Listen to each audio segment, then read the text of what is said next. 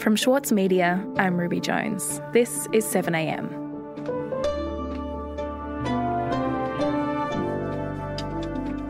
This week, the Nationals tore themselves apart over who would be the Deputy Speaker in an episode that's been called Barnaby's Revenge.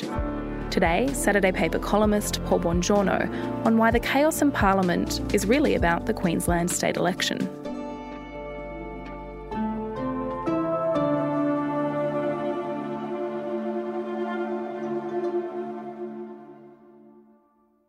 So, Paul, who was the most embarrassed by what happened in Parliament this week? Well, Ruby, it could be a bit of a competition between Scott Morrison, the Prime Minister, or the Nationals leader, Michael McCormack, the Deputy Prime Minister.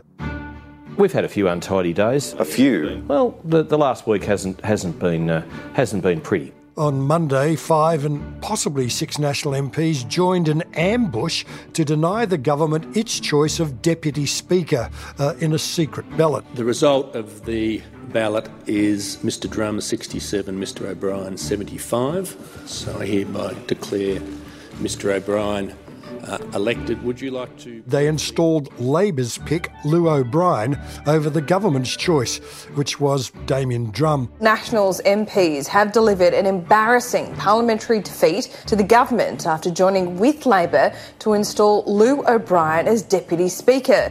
Now, Drum was on a promise from Michael McCormack, the Nationals in battle leader, that he would get the lucrative Deputy Speaker's job if he stuck with him in the leadership showdown. The little known Queensland MP defected from the Nationals over a stoush with party leader Michael McCormack.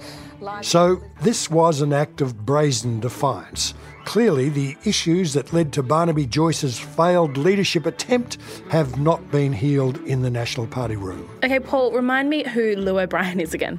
Yes, uh, they were calling him Who O'Brien around Parliament. I'm privileged to be here. As a country policeman, I find it incredible that I can walk into this place and take part in this. O'Brien, who is a uh, former Queensland copper, he was a highway patrolman, he's a keen motorbiker. And occasionally, listen to this, he hops on his bike and drives it down to uh, Canberra, 1400 kilometres away, but he takes the inland route and stops off in Armidale to stay with his good mate Barnaby Joyce. Lou O'Brien uh, was sitting in the National Party room in Canberra until Monday when he quit that uh, party room.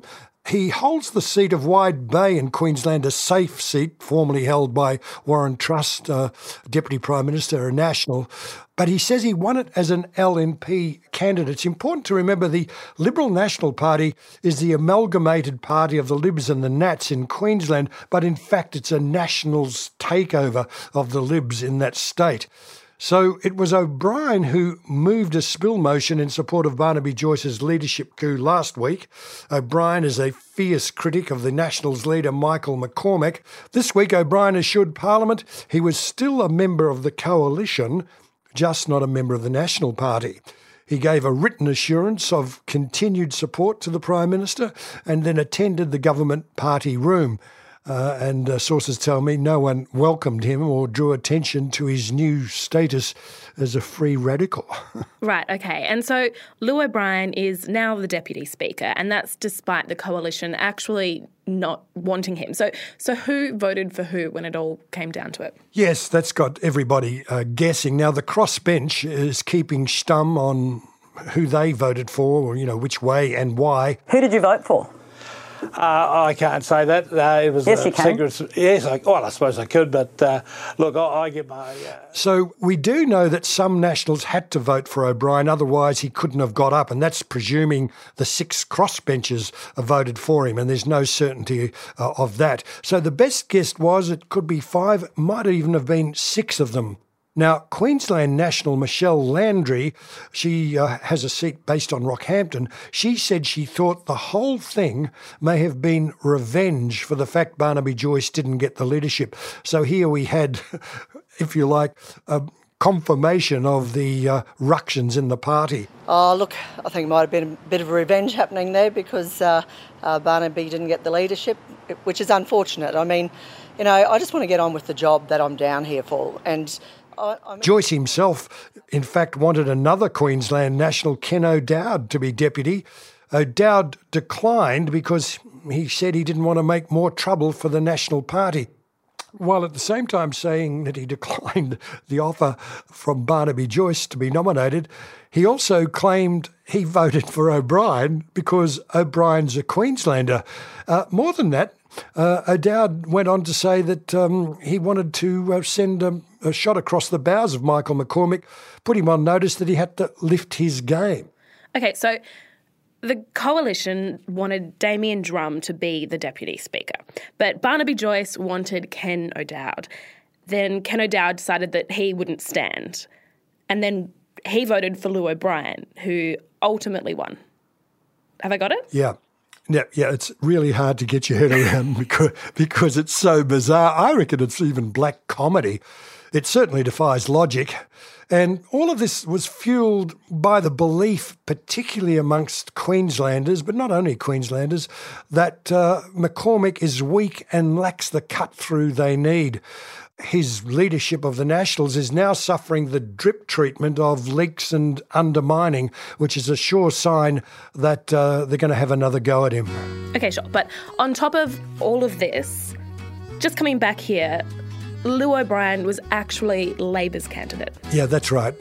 O'Brien delighted Labor when out of the blue he accepted uh, Tony Burke, the manager of opposition businesses, nomination. Uh, I nominate Mr. Lou O'Brien, the member for Wide Bay. Now, Burke got to his feet and nominated O'Brien even though he wasn't in the chamber at the time. They had to go and get him and, and drag him back in. While this position would normally go to a member of the same party as forms the cabinet, given the change in numbers today, I think it's appropriate that this position go to somebody who has taken a higher position of independence. And the, the Speaker asked him, um, uh, Will you accept the nomination? Now, I'm told that Tony Burke and the, the Labor people, their hearts were in their mouths because they weren't sure if he'd say yes or no. The member for Wide Bay. Mr Speaker, I wish to accept the nomination for Deputy Speaker. When he said yes, they knew their punt had paid off because they were aware of the ructions in the Nationals over the Deputy Speaker's job.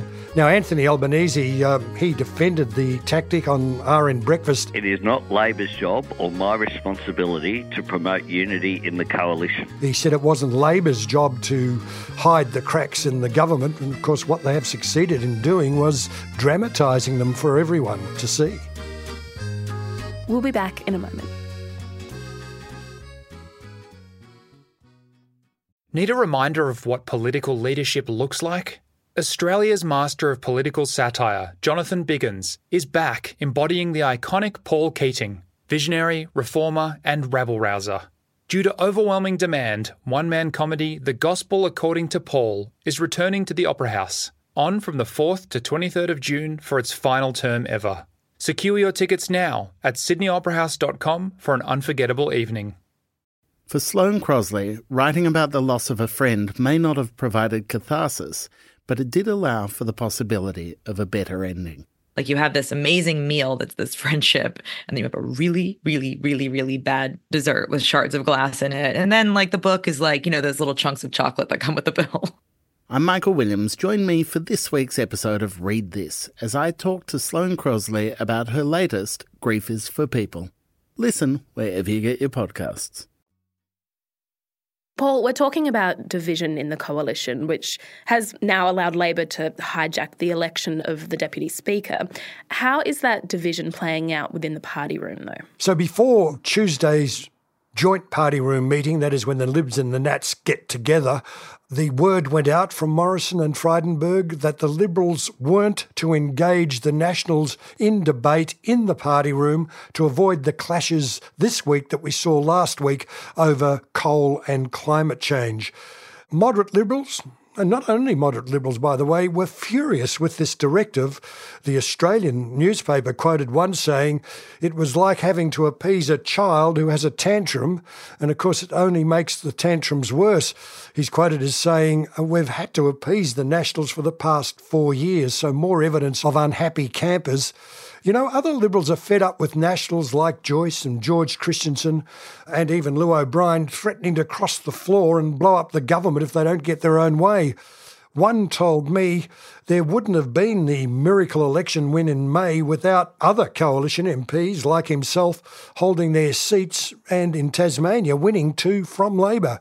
So this holding the entire government to ransom for the sake of four cold seats in Queenslanders is infuriating so many in the joint party room. Okay, so this more pro coal wing of the coalition, what are they actually saying? Well, the Queensland Senator Matt Canavan, who quit as Resources Minister to back the Joyce bid, again in the party room spoke in favour of coal and rejected Morrison's vision of using gas as the best fossil fuel in the transition to renewables.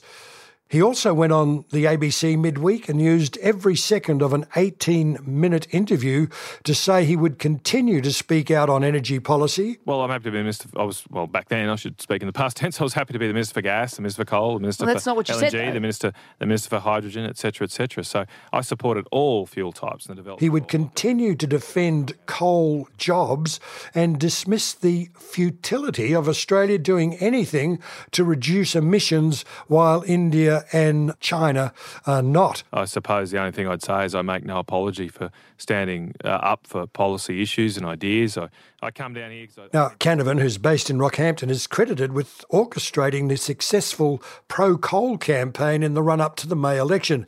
He equated the Adani mine with thousands of jobs and is intent on repeating the same trick with the proposed Collinsville coal fired power station in the run up to the Queensland state election. I've welcomed this week the government's uh, policy to support uh, the development of a business case for the Collinsville coal-fired power station. It's absolutely, uh, essentially required, uh, in my view. We should at least have a look. This alone is a timetable for nine months of pain for Morrison and the Metropolitan Liberals who have read the mood in their electorate for more action on climate change and a phasing out of fossil fuel use. And so all of this, or at least a large part of it, is about a Queensland state election?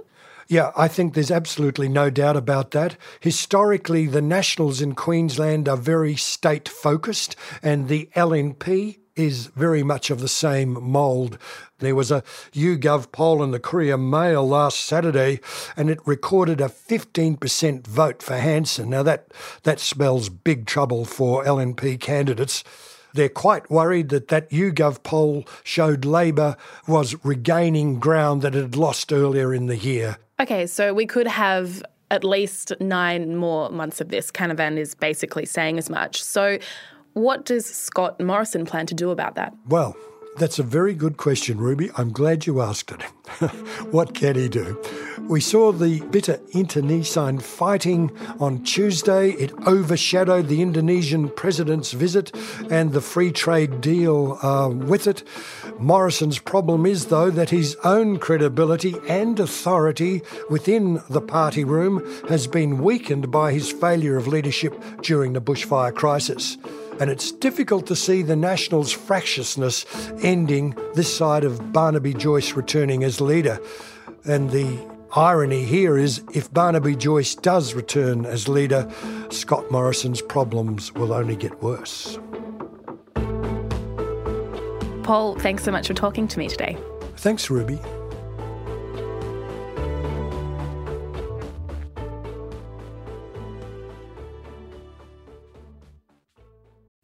Winnie Dunn has made a career out of helping others find their literary voice, and now it's her turn in the spotlight. This week on Read This, join me, Michael Williams, as I chat with Winnie about her debut. Find it wherever you listen.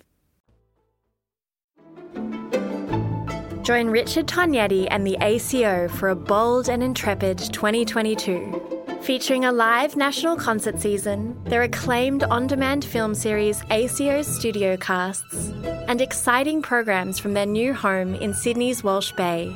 Subscriptions now on sale at aco.com.au. Also in the news today, there's been a sharp increase in cases of coronavirus in the Chinese province of Hubei, with hundreds of people dying in the last few days. The secretary of the Communist Party in the province has also been replaced, which is the first major removal of a party official since the outbreak began. And in the US, Bernie Sanders has claimed victory in the New Hampshire primary with a narrow win over Pete Buttigieg, Former Vice President Joe Biden finished in fifth place, raising questions about his viability as a candidate. 7am is produced by Ruby Schwartz, Atticus Bastow, and Michelle Macklem. Elle Marsh is our features and field producer in a position supported by the Judith Neilson Institute for Journalism and Ideas. Brian Compo mixes the show. Our editor is Osman Faruqi. Erik Jensen is our editor in chief. Our theme music is by Ned Beckley and Josh Hogan of Envelope Audio. New episodes of 7am are released every weekday morning. Make sure you don't miss out by subscribing on your favourite podcast app. I'm Ruby Jones. Thanks for listening and see you next week.